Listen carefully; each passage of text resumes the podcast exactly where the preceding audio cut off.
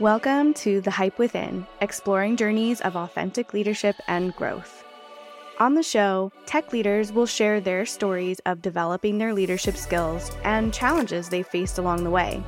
You'll learn about their approaches to self-reflection and personal growth, and how they've been able to build a foundation of authenticity that has propelled them to success. I'm your host, Hana Jacover, B2B marketing leader turned leadership and executive coach. Are you ready to get hyped up? Let's dive in.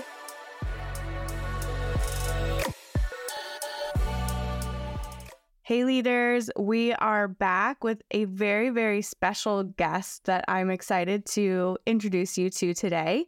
And we have had the chance to work together in my position at Mad Kudu.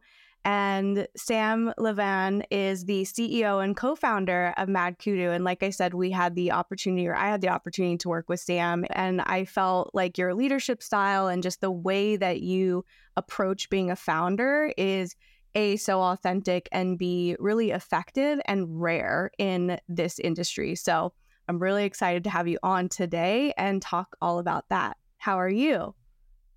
Doing fantastic. I think you're being nice, but I'm excited to be chatting with you today for sure.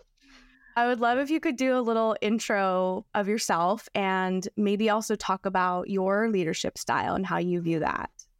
All right. I'll tell you a few things about myself. So the accent, for those who haven't guessed, is from France. So I've been in the US for almost 15 years.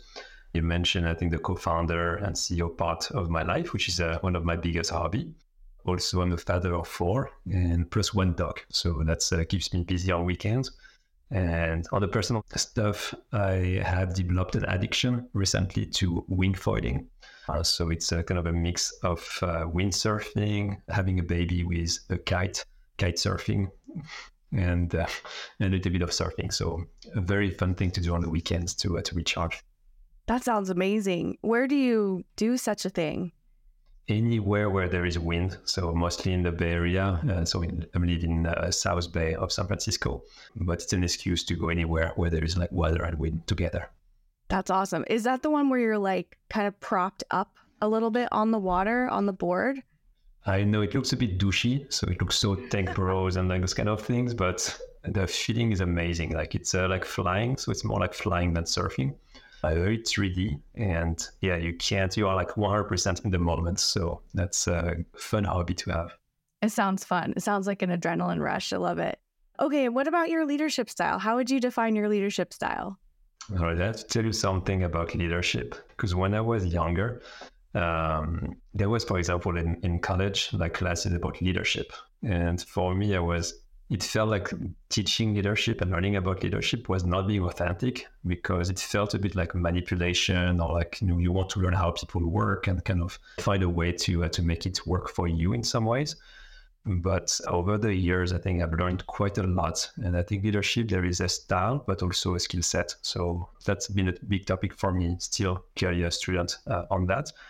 But if you ask about leadership, I would say servant leadership is what I aspire to, serving the people I'm working with and serving the mission as well. So it's kind of this combination of, at the end of the day, life is very short. I don't care about many things, but purpose has a meaning. And I think I found a lot of purpose serving people. I find it fun. So it's very selfish. It's a selfish way selfish way, because serving people makes you happy. Mm-hmm. Yeah. But I feel like when it's rooted in, I don't know, like joy and love and a purpose, it is self-serving, but it has like the bigger purpose of it's also serving other people. So, but it is interesting when you talk about like learning about leadership and the classes, and there is an aspect of this feels like I'm learning about these things so I can manipulate people. Right. Like the shit sandwich and like how to have the tough conversation. Yeah. And I always felt that way about marketing too. And now I'm learning a lot more about like brain-based methodologies and fascinating stuff, but same thing, and it's just once you have that knowledge, how do you use it to honor other people and support them versus manipulating them? 100%. I think that's exactly right. It's a tool, but yeah, if you have the right intention and you're doing for the right thing, it's so critical because you can mess it up. Even with your best intention, if you don't have the skills, you will mess it up. Mm-hmm, mm-hmm. What do you think has been your greatest inspiration or influence? Oh, that's a wild question. But I think like everybody else, right? You have a lot of guides on the way, so I have to honor them. Maybe on the leadership side, I can tell you the story of I had a stint in construction, so I have a background like in data science and then applied, to business. But I was rebellious when I was younger, and I spent 2 years actually like building stuff in construction, in the construction company, building roads and building highways. So I would come in the morning and work with the we had almost like 100 workers, and you would like come in the morning at the workshop where we would all like go to the different construction sites. And I remember like the guy who was leading the entire like operation in that site. He was an old guy, very tough. Like he was very straight and direct. So you would think he was a tough person. But I remember I was very young in my career. That was one of my first jobs. And I was responsible for one of the construction sites. I had a team, and one person in the team was not working out, not putting the effort, not trying, and kind of sneaking around when, every time there was an opportunity. And he would ask me, hey, how is everything doing? How things are doing with the team? Any challenges or things going on? And I say, hey, blah, blah, blah. But there is also like this person I'm trying not to be working out. And I remember I had more of a mindset of judgment in a way, hey, he's the problem. And this tough guy, instead of dealing with, hey, he's the problem and kind of commiserating with me, was more, wait, but why? So why he was asking me why is it that way? He was really leading with kindness and asking what is his perspective, his point of view, assuming the best of the person before assuming the worst. And for me, that was I don't know. It's you have those things where you click. You say, hey, well, I'm looking at the world in a way that makes no sense. That view of the world is much better, and that was an inspiration to me. So those years, in construction and the construction business, I learned so much about leadership, maybe more than for the next 20 years. I love that story. Yeah, the assumption making. I feel our assumption making can sometimes lead us into conflict, but then we also don't know how to deal or work through conflict effectively. So it's a really awful cycle that we go through, but that's really powerful, learning about just assumptions and intent. Yeah. I think often think most people are mostly good. So nobody's perfect. Everybody's probably 90% great and 10% evil in some ways. Mm-hmm. But remembering that, at the end of the day, even in the worst situations, people always have a lot of good in themselves. So trying to find that out and working it out. Yeah. What do you do on days where you wake up and you're like you're just in a shit mood, and it's really hard to think through that lens? How do you pull yourself out of it to get into the choice of, I'm going to choose to think positively and see the good and assume good intent? Yeah, that's, I have a few things that comes to mind. And by no means, I think, I was thinking, I don't know what you're talking about, waking up in a shitty mood and seeing the world that way. And my wife says that she feels she's married 20 people because I've changed over time, right? But there are a few things at least that helps me be more the person I want to be than the person I don't want to be. And so it's I've been working out a lot on that side, and I'm not great, but I'm much better than what I was before for sure. And I think a few things that I would highlight on that side.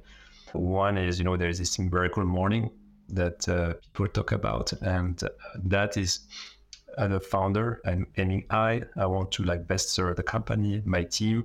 I also want to be a good father, a good son, a good friend. So it's a lot of conflicting priorities that you have. Mm-hmm. And the Miracle Mornings have been excellent. So, it's really about what is your routine in the morning that, get the best out of you. That I built over time. And one of the two, maybe specifically, I think to the conversation right now about how seeing the world in a positive and constructive way. There is this book, I think from, her name is Katie Byron, I think so, and it's The 4 Questions. And that was something where it's kind of journaling, but she has 4 questions, anything you're emotionally conflicted about, and mostly when it's about relationship and people. She has those things where you write first what's your gossiping mind think, like put the worst on paper. You're like, oh, I think she, he's trying to go behind my back, and he's trying to do this in selfish way, like the things that you barely like allow yourself to think and say.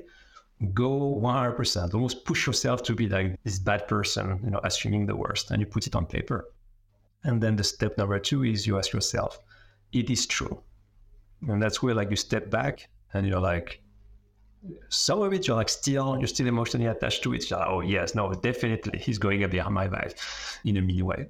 And then the next question is this really true? That's where like you realize, maybe I'm making some assumptions there, right? Like getting your way. And then there are like the 2 last questions are, how does it that thought makes me feel? And the last one is, who would I be without that thought? And this is a practice that has been very powerful for me. I highly recommend it, especially with relationships. That really helps seeing that whatever thought or assumptions I'm making, it's really based on storylines that when you look back at it, especially when it's on paper, you're like, oh, come on, that's, you almost laugh at yourself in some ways. Mm-hmm. That's an awesome routine, and we'll get the book in the show notes, The Miracle Morning. And it's sort of like you create your own like cognitive behavioral therapy.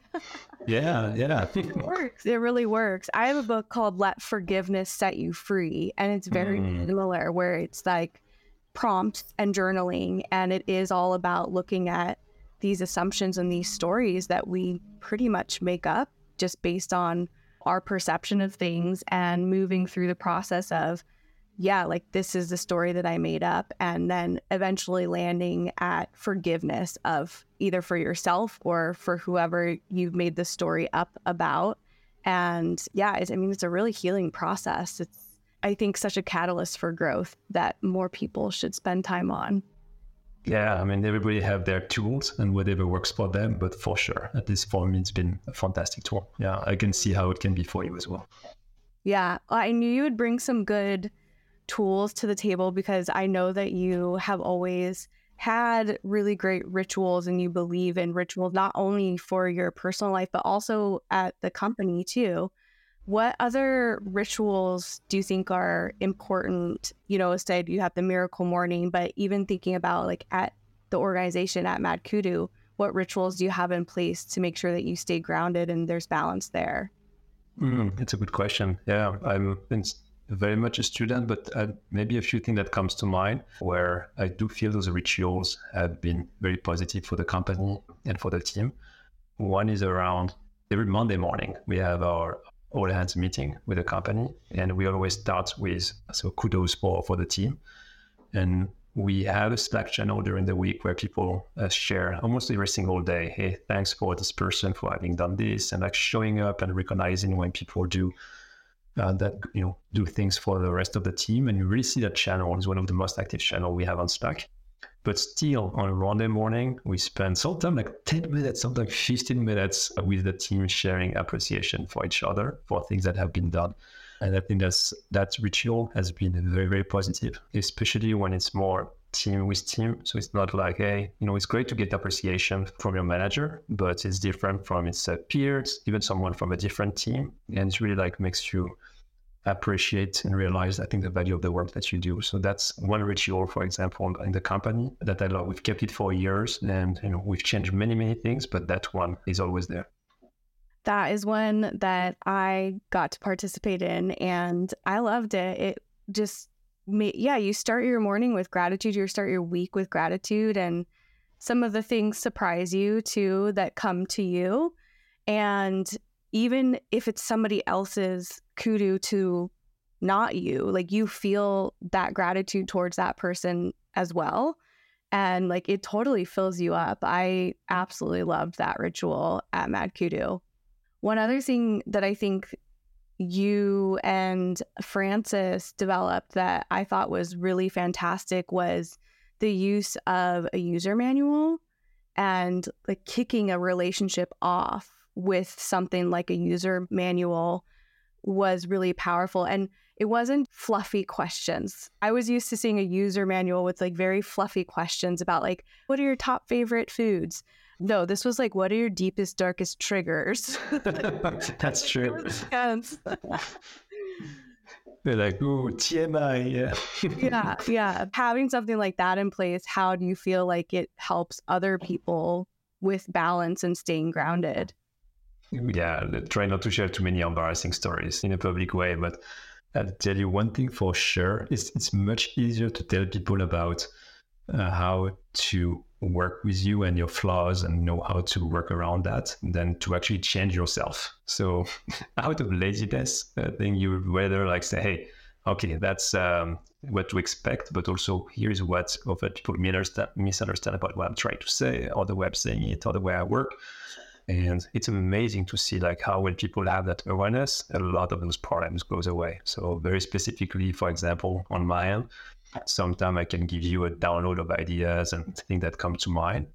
I'm really sharing that to you to give you context, but it might be confusing because you're like, is he giving me feedback? Is he trying to tell me to do something? Is he like, and I could try to give more context, to like change the way I communicate and to change myself, which I am, right? I'm trying, but it's much easier to give you that context so that when that happens, you're like, okay, I know what's happening there, and you know, he is who he is, but it works for me, right? So I think that's user manual. In a way, it's a very lazy way to build great relationship without having to change yourself too hard.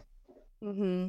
I think even going through the process though of writing it, like I had to really think about, I remember doing it. I remember specifically like that process because it does activate some self-awareness and it creates this process where you have to do some reflection of, oh, like what is a trigger that I have at work that I haven't really communicated to anybody before? And if I did, how helpful would that be? How much easier would it be to build a relationship? So I do think it might be lazy, but it also does encourage reflection and the awareness around the things that you may or may not decide to change, but at least now you can see them and you can talk about them with other people.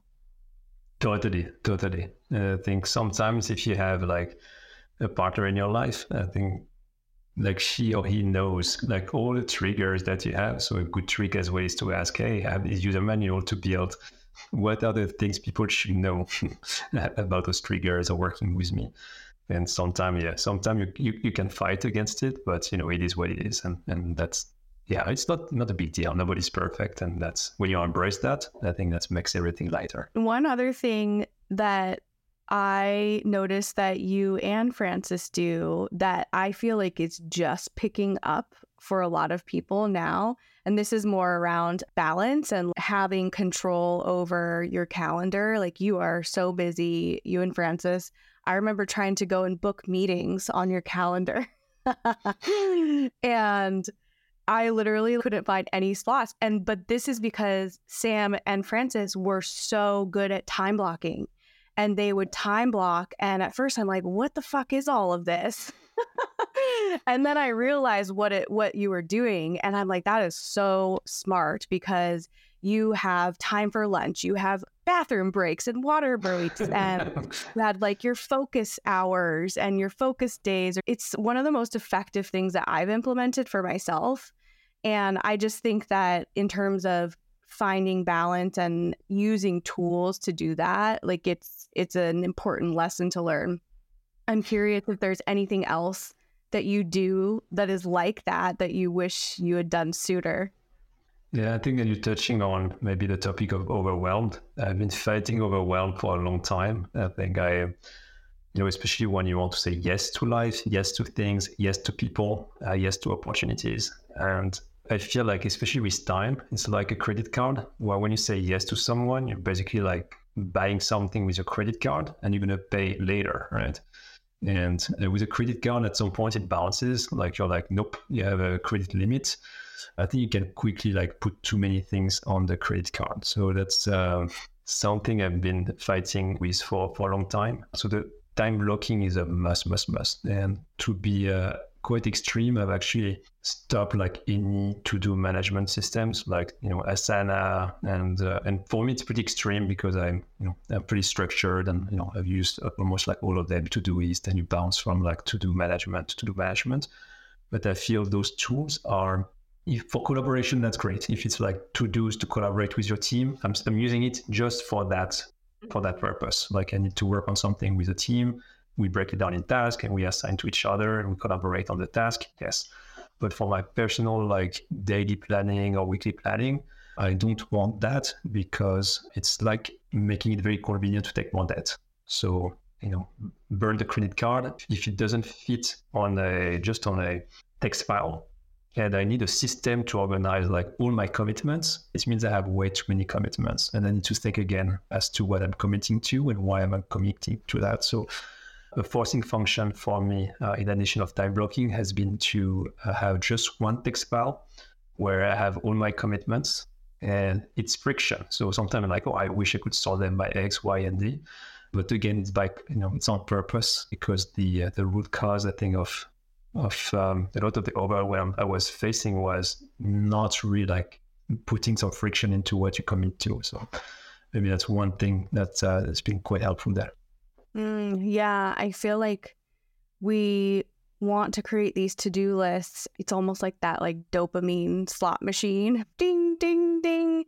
When in reality, it's not healthy. It doesn't create balance. It creates, like you say, more credit card debt. Yeah. And it never stops. And I think you're running on the treadmills and then you never get it all done. So especially when you like to get things like close, this is a very addictive, I think, setup. It's almost, when you gamble, by definition, you will not stop because you don't have that closure. So similarly, I think with those to-dos, you will work like too much. And even when you don't work on it, your mind is on it. So I feel like, getting rid of to-do list, that would be something I'd love for lots of us to do and just keeping it very simple. I also learned a lot around simplicity from you and picked that up when we worked together. And so when I was working at Mad Kudu, our VP of marketing, Laura Kendall, went on maternity leave. And so I got to work directly with Sam for, a few months. And he essentially or constantly urged me and the team to work on less things, do less things. And I thought it was such a fantastic approach because in that, we were able to create one of our most successful programs, Marketing Ops Confessions. And the only reason is because we were focusing so much on it. We were prioritizing it over everything else. And every time we had this meeting, you're like, okay, what are you not doing this week? And so the ability of just focusing on that one really important thing or those one to two things and keeping it so simple, I think is a skill for somebody that wasn't used to doing that, like playing that out and then actually seeing the result of that focus. And then you go back to doing too much and feeling that overwhelm, and you have to kind of remind yourself like, okay, back to the one thing, back to the big problem that we're trying to solve. But I appreciated that about you, and that was a good lesson for me to learn. In terms of leadership, like for any leader, and that's really, I'm trying to practice this and it's not easy. There is often this tendency to want to do more because we want to feel secure, right? It's not that we like to add more to a list. It's not like we like to have longer days, but it takes a lot of courage to say, okay, I'm going to do less, but I'm going to believe that this doing less is actually going to get me to a good place. Mm-hmm. And I feel sometimes we would want to add more because that's a way to feel better, to feel safer, to have more control, to feel like it will get us to a better place. But as a leader, and I think for all the leaders out there, a lot of leaders, I think, add more to people's plate. And it's very, like, I think, the natural thing to do. So I think practicing this, hey, as a leader, can you remove things from people's plate? Because often it's hard to do it when you are in this position. So you want someone else to do it for you. I think it's much easier for someone outside of you, help you out on that. And I think like we can help each other on those things. Yeah, totally agree. And I think it goes hand in hand with the concept at Mad Kudu that you and Francis use around having a big bet. And really thinking through the lens of like, this is the one big thing that we're looking to solve or that we're really putting like all of our, a lot of our effort into. But like, I find that juxtaposition of like, this is how that kind of looks in a one-to-one format where you were encouraging me to focus on that one thing. But then as you zoom out for the collective organization, that one thing was aligned with our big bet. For people that, you know, obviously aren't in Mad Kudu's culture, what is the concept of the big bet and how do you demonstrate that with the team, or how do you encourage them to really kind of be aligned to a big bet? Yeah. I think that's one I think I'll share maybe on why like having this focus on one big bet at the company level or team level. It's, I think the alternatives don't work. So I wish you could have like three or more, but I think I've tried it in the past, never worked. There is a fantastic book that I think a lot of people know about, which is like Good Strategy, Bad Strategy. So very like highly recommended when, you know, strategy has this kind of fluffy reputation, and that makes strategy really like clear. But if you have a leadership role, I think what are you paid for, right? Like how do you add value? And it's, you're not adding value by just having like great ideas, and your team have better ideas than you do. They are like, you know, working the field. There are things that you don't see. So the teams will have great ideas, but in the leadership position, I think what you're paid for is really to make decisions and taking that chance, right? And you are accountable for the end results. So you are the one that needs to make that bold decision. I think the when you have this concept of one bet, and there's one rock to move, basically you as a leader, it would feel a lot better to say, hey, let's do those three things. And, you know, it would be better, but no, for the sake of the team and for the sake of the company, you have to take one thing that you believe strongly enough in, that by just doing this one thing, it's going to move the company forward in a significant way. And on that piece, it's pretty critical to differentiate, I think, running the business and moving the business. So I think some people have talked about that in the past, where running the business is if you keep doing what you're doing and maybe doing it a bit more, I mean, you keep getting what you get and maybe a bit more.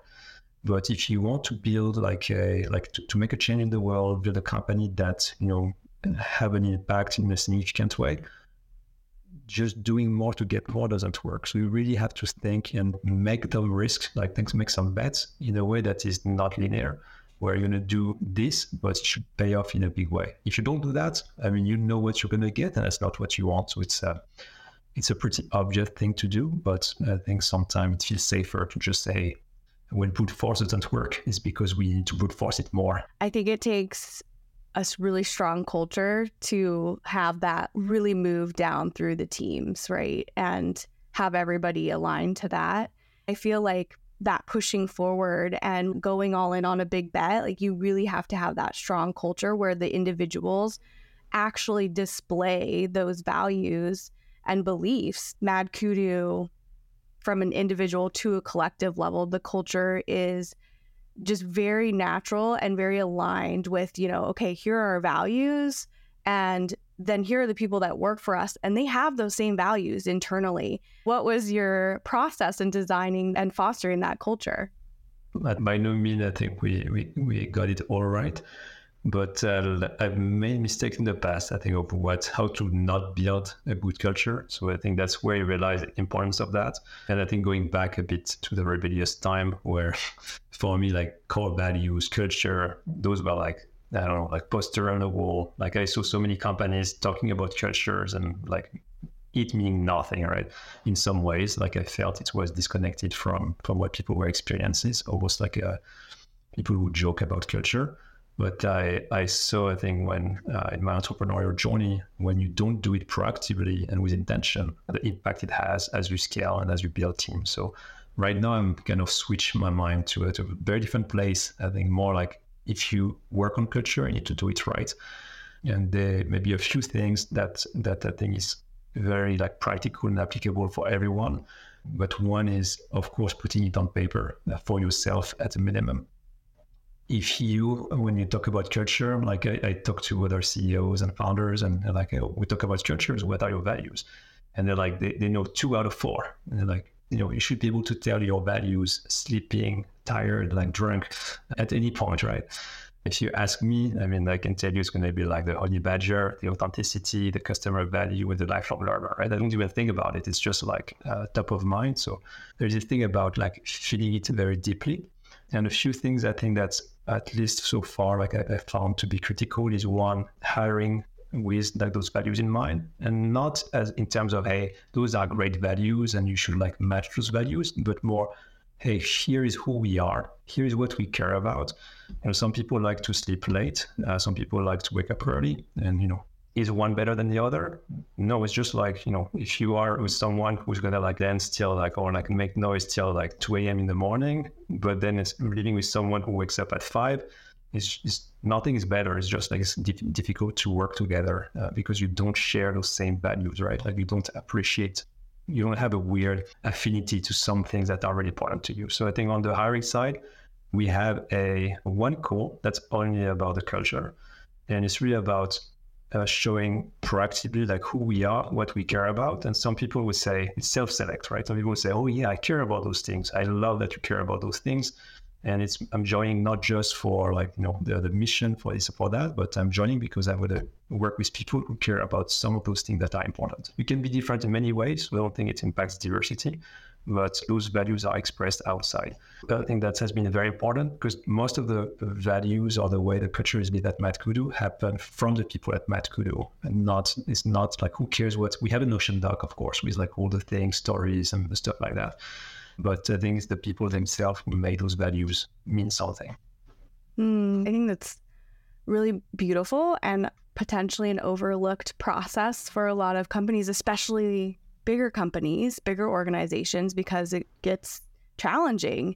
Mad Kudu's grown over the last couple of years since I've been there. I think you said 50 employees now, 20 million raised last year. Very exciting.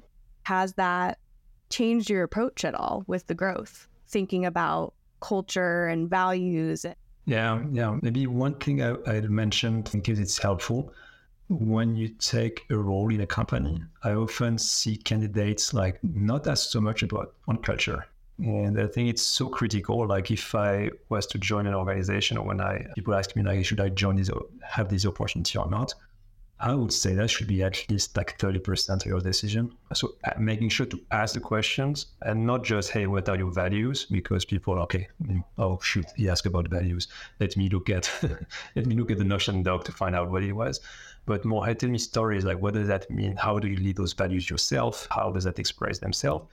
And if you're not excited about 2 or 3 of those values, that would be a red flag on taking an opportunity. Because when there is this match in values, I think it's, you are more successful, you're happier, your life has a lot more meaning, and our life and careers are so short. So I just put a little note on that one where sometimes ask candidates, do you have any questions? And not that many. And I think it's an important decision for you, right? Not only for the team and the company.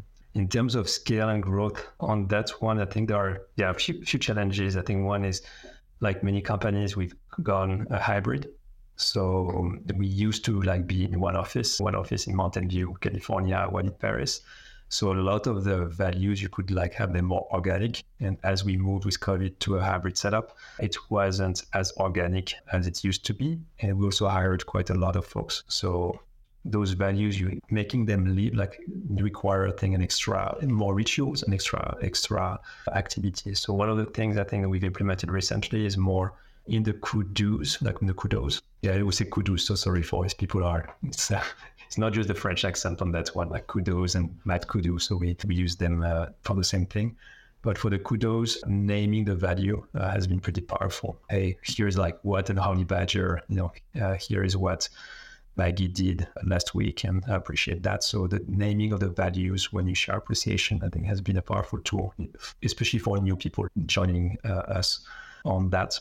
And then on the hybrid setup, also on the quarterly review, we have a section where we look at values. And again, we'll never force someone you have to feel that way about that thing, but it's more of a reminder and just sharing appreciation. Hey, here when you did this quarter, that was really in line with those values. So having that part of the conversation where it's not just about growth and performance, but it's about also what you care about. So those are things we're implementing now to scale a little bit more as we grow. Mm. Yeah, it helps, I feel like, just kind of make it this living and breathing thing that helps the company operate, and it is in everybody. And it's more about like how you do things versus what you do. Exactly. Yep. Love it. Okay, so I want to talk a little bit about you and Francis. I mean, you and Francis have been working together for a really long time. I feel like you have a great co-founder relationship. You have a great friendship. How do you balance leadership responsibilities and maintaining a healthy partnership with Francis? No. Yeah, my wife is jealous of my relationship with Francis, and I'm hoping his wife too. I think that's an interesting relationship, because if it's just like a leadership team, I think it's like purely professional. So you don't have that friendship in addition of it. But I'll tell you, I think maybe a few things on what worked for us and what maybe did not work so much. I feel the few activities I think that helped us on over the years, right? I've been working with Francis for almost 15 years now. So at Mad Kudu, but also in our prior company. And there is something about shared values. So I think that's, especially if you choose like your co-founders or you choose your team, that's also one more set of very important questions, like about knowing yourself and making sure you share at least 3 out of 4, 3 out of 5, because over like any disagreement, if you care about the same fundamentals, everything else is detailed and can be like, you can disagree and commit, but at least the values are on this foundation. And for Francis, I think that's been very, very helpful through the years. The thing I think has been critical, I think, for our relationship has been every single week, we have actually like 2.5 hours in the calendar as a work session. And that time, so we work on like more operational topics and actually get work done. But it's also that time where we can really align and making sure that the visions that we have, we keep this alignment in place. So when we don't do that over like a week or 2 or 3 weeks because of traveling, for example, you can feel that the relationship is not the same, because you start like drifting away, right? In a very like subtle ways. So it's not obvious. But then when you have this lack of alignment, then I can tell what Francis is thinking before he speaks, and the other way around, because we have those sessions over the years. So I feel that investment, I think, looks like a big commitment, but it does pay off. So it's a lot of people, and myself included, we have our weekly date with my wife. It looks a bit like, hey, wait, you have like a process, your calendar and stuff like that. But I've been married for like 21 years, and what she's very patient, but two, I think having that connection every single like week, and we don't talk about work, about kids, about politics. It's really like being with that person and understanding that person. So that investment, I think, is critical in the relationship, especially with the co-founder. Mm-hmm. Yeah, and with anybody, and everything that you have been talking about, I feel like comes back to making the time to do these things and be present in them, like making the time to have that meeting with Francis every single week and being present, making the time for like the weekly date, making the time for talking about values. That's a really good underlying lesson. You have so much going on all the time, but if you don't make the time for these really important things that have to do with building relationships, then, what's the point? Yeah, no, they're very true. I think time blocking helps a lot, because that's part of, that it happens all the time at the same place. And I think when you don't do it, you see that it doesn't work. So I sometimes I'm jealous of people who don't need all those rituals and routines, and they don't have a miracle morning, and they are doing great. I'm like, that's awesome for you. But I know that if I don't, then my life is miserable. So that's, yeah. Yeah, same here. I have some rituals around meditation and writing and things that just help me tap in a little bit, so you can be present, you can make the time. But I do look over and I'm like, gosh, I wish I was asleep still and I didn't care about these things, because life was a lot easier. Exactly. Yeah, maybe try drugs. I'm not into drugs, but sometimes there is a magic pill. Let me know. Yep. Maybe we could have another episode on that one. two last questions. The first one, this one's a hard one, but I think you'll have a good answer. What do you want to be known for as a leader? No. All right, I'll be a bit contrarian, but in a way, I don't want to be remembered, or I don't really care. And because I want the company to be known, the impact we had on the market to be known, the impact of the team. And I feel like, sometimes I'm leading maybe too much from the back, but I want the work and the growth of my people to be remembered. So that's a bit cheesy. I know you may say, hey, part of me, yes, of course, I have an ego and I care. But that's what comes to mind, at least on the question. We're okay with a little bit of cheese because I like it. Great. But it just, I think, showcases, again, like your leadership style and how you're just empowering the team and serving the team to get to that result. And they'll remember you, right? I remember, even if that's your approach, you don't really want to be known, but you'll have such a big, deep impact, I think, with that mindset because you are really, truly there for other people. Is there anything else that you would recommend for those that are in this environment, maybe emerging execs looking to enhance their personal and professional growth? One thing that comes to mind is reading a lot. And I think reading is such a powerful, magic power. Naval Ravikant, I think it has there is the almanac of Naval Ravikant. He has a big section about why reading is so critical. And I think he shared some very good advice as to how to build that skill. And I think a few things that were pretty contrarian, such as, don't read a book cover to cover. If something is not interesting to you, stop reading. You're just hurting yourself, wasting your time. So there are a skill set, I think, around reading. There are so many smart people around us that have gone through so many things and take the time to write books to describe that. And I found so much growth in making time for reading. But indeed, I think it was not you try this the first time and you're like, oh, it doesn't work for me. But maybe it's also you haven't found a way to make it work for you. So I recommend highly, I think, the Naval Ravikant, that section of his book. So don't read it cover to cover, following his advice, but I think following the section about reading is very interesting. Yes, I would agree. That's a great book. He's a great follow too, if you just want little snippets on Twitter, or I guess it's Threads now. We're into Threads instead of Twitter, but wherever you are. Soon the Apple VR. Yep.